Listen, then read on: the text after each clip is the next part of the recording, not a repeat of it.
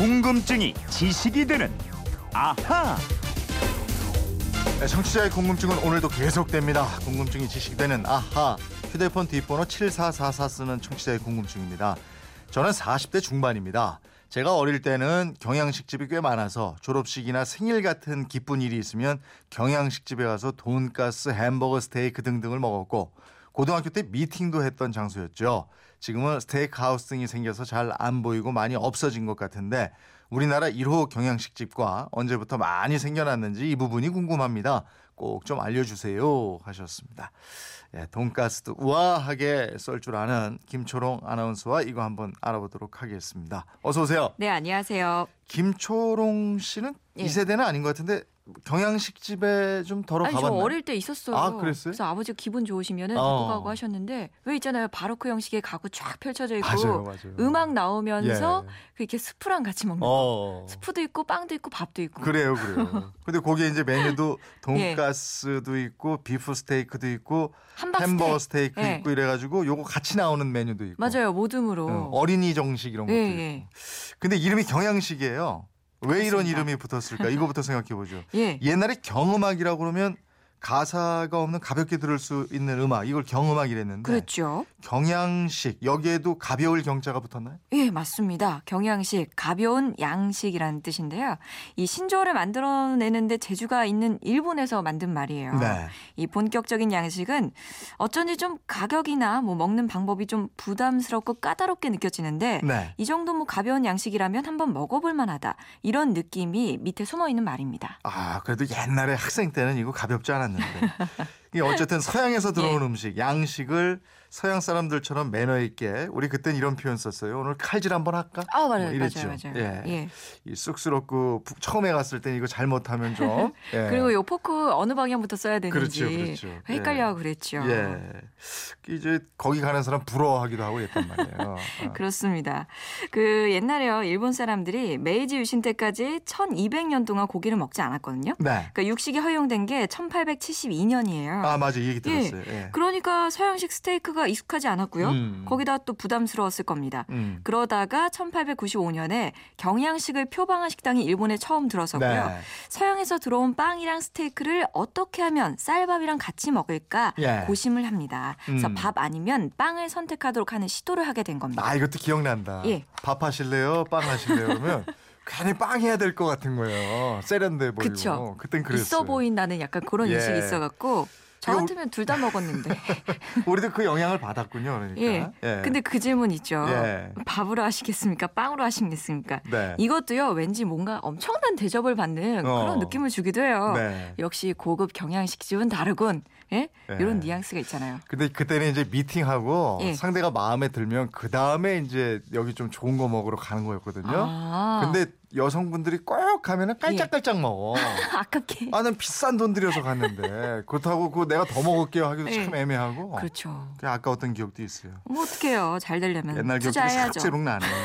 그 웨이터들도 나비 예. 넥타이 메고 있고 이랬어요. 맞아요. 그리고 저 경양식집에서 크림 스프 먼저 나오고. 어우, 예. 맛있었죠. 이게, 이것도 근사했죠. 예, 예. 근데 이 스프에 좀 익숙하지 않은 분들이 많아가지고요. 네. 스프가 국물인 줄 알고서 나중에 메인 메뉴 나오면 같이 먹으려고 남겨뒀다가 왜 메인 메뉴 나오면서 동시에 스프를 가져가잖아요. 근데 아직 안 먹었는데 말도 못하고 떠나 보냈던. 이건 코미디에도 나왔어요. 많았다네. 밥을 거기다가 말아서 먹었던. 예. 사실 포크하고 나이프 들고 음식 먹는다는 자체가 생소하고 막 신기했던 그런 그렇죠. 시절이고.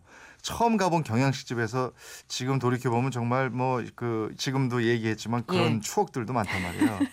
그럼 예. 질문하신 청취자께서 궁금해하시는 거 우리나라 1호 경양식집은 언제 어디에 들어섰느냐 이거요. 예, 예. 1925년입니다. 음. 이때는 서울역 역사가 지어졌거든요.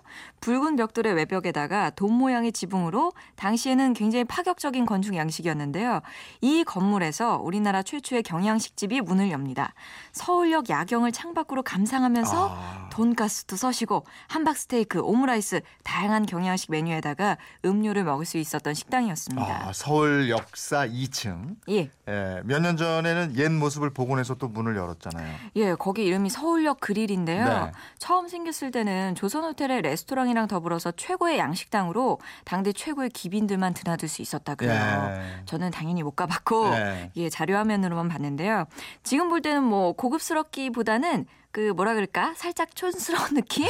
예, 그렇지만 단정하고 깨끗한 느낌이 들긴 하더라고요. 아니 그래도 예. 이게 추- 저 당시에는 최고의 레스토랑이라서 일반인들은 뭐 찾기가 어려웠을 것 같고 그러게요. 질문하신 분처럼 일반인들이 무슨 날이거나 데이트할 때 경양식을 찾고 이랬던 거는 1970년대 후반, 뭐 80년대 뭐 이때였을 것 같아요. 예, 예. 1960년대까지만 해도 그렇게 대중적이지 않았고요. 네. 1970년대에 많이 생기기 시작했어요. 그 명동에 있었던 쉘브루 있죠? 네네. 여기가 노래를 들으면서 양식을 먹을 수 있던 경양식 집이었고요. 음. 또 인천에 유서 깊은 경양식 집이 꽤 있더라고요. 네. 일명 경양식집 4대 천왕이라고요.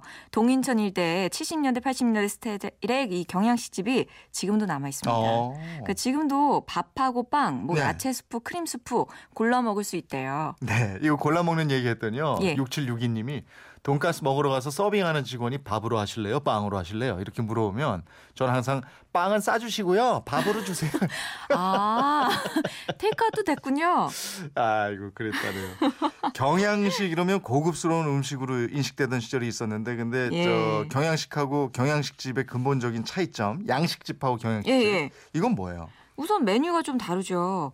경양식 집에서는 우리가 돈가스, 음. 함박스테이크, 비우가스, 뭐 생선가스, 양식에서는 조금 변형된 메뉴가 나왔고요. 예. 또 돈가스 같은 경양식이 나오는 나오는데 함께 나오는 게 있어요. 예. 깍두기나 김치. 네. 일본에서는 또 다쿠앙이라고 하잖아요. 네네. 이런 게 경양식과 양식의 차이가 아닐까요? 음, 그 남산이나 성북동 돈가스집 가면 깍두기는 기본이고 고추에 된장까지 나오잖아요. 근데 맞습니다. 그 돈가스는 일본에서 만들어진 거죠? 이게? 예, 돈가스는 그 유럽의 포크 커틀렛이 원조인데요. 예. 1895년 처음 만들었을 때 포크 가스레츠라고 불렀어요. 네. 그러다가 포크를 한자 돈으로 바꾸고 가스레스를 가스로 줄여가지고 음. 1929년에 돈가스라는 이름이 등장합니다. 네. 이 과정에서 그 일본 튀김 요리 덴푸라 있죠? 네. 거기 영향을 받아가지고 두툼한 고기를 넉넉한 기름에 튀겨내는 방식으로 바뀌게 된 거예요. 네. 함박 스테이크는 독일에서 유래한 걸로 알고 있는데. 예, 그 독일 함부르크에서 여러 나라로 퍼지게 된 건데 예. 그 일본에도 이 음식이 들어왔고요.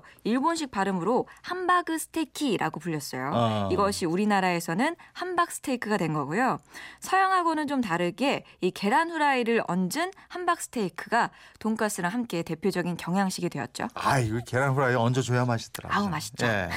근데 이제는 경양식집이라고 할 만한 데가 거의 없어졌어요. 예, 요즘은 뭐 고급 레스토랑도 많고요. 패밀리 레스토랑 체인도 많고요. 네. 또뭐 돈가스나 오므라이스 이런 거는 분식집에서 파는 음식이 됐지요. 예. 그런데 또 최근 들어서는 네. 요 경양식집이 부활하고 있습니다. 어. 유행을 다시 타고 있는데 음. 서울 신사동 뭐 가로수길, 음. 경리단길, 요 젊은 사람들이 많이 간다는 핫한 길 있죠. 음. 여기서 경양식집, 함박 스테이크 전문 식당이 늘고 있어요. 어, 여기 많이들 가더라고요. 예. 예. 4436님은 여고 때 출석 보러 맞아가면서 배웠어요. 포크 집는 거하고 먹는 순서. 지금 오. 생각하면 참 웃음이 나오네요. 하셨고요. 8661님은 후식으로 나온 커피 돈 내는 줄 알고 취소한 적도 있어요. 맞아. 맞아요. 뭐 하나 더 시키면은 맞아요. 돈 맞아요. 다 내는 줄 알았죠. 아, 오늘 참 추억 돋는 경양식집에 대한 궁금증을 풀어봤습니다. 이분처럼 궁금증, 호기심 어떻게 하면 돼요? 예, 그건 이렇습니다. 인터넷 게시판 열려 있고요. MBC 미니 휴대폰 문자 샵 8001번으로 문자 보내주십시오. 짧은 문자 50원, 긴 문자 100원의 이용료가 있습니다. 여러분의 호기심 많이 보내주세요. 내일은 어떤 궁금증입니까? 어, 방송에서 노래를 틀면요. 저희 라디오에서도 트는데 저작권 료를 지급하거든요. 그렇죠. 이 네. 저작권료 누가 많이 받는지 어떻게 나누는지 저작권료에 대한 궁금증 풀어드리겠습니다. 이거 많이들 궁금해 하시는 거예요. 예, 저희 네. 문자 굉장히 많이 오더라고요. 자, 궁금증이 지식이 되는 아하 김초롱 아나운서였습니다. 고맙습니다. 고맙습니다.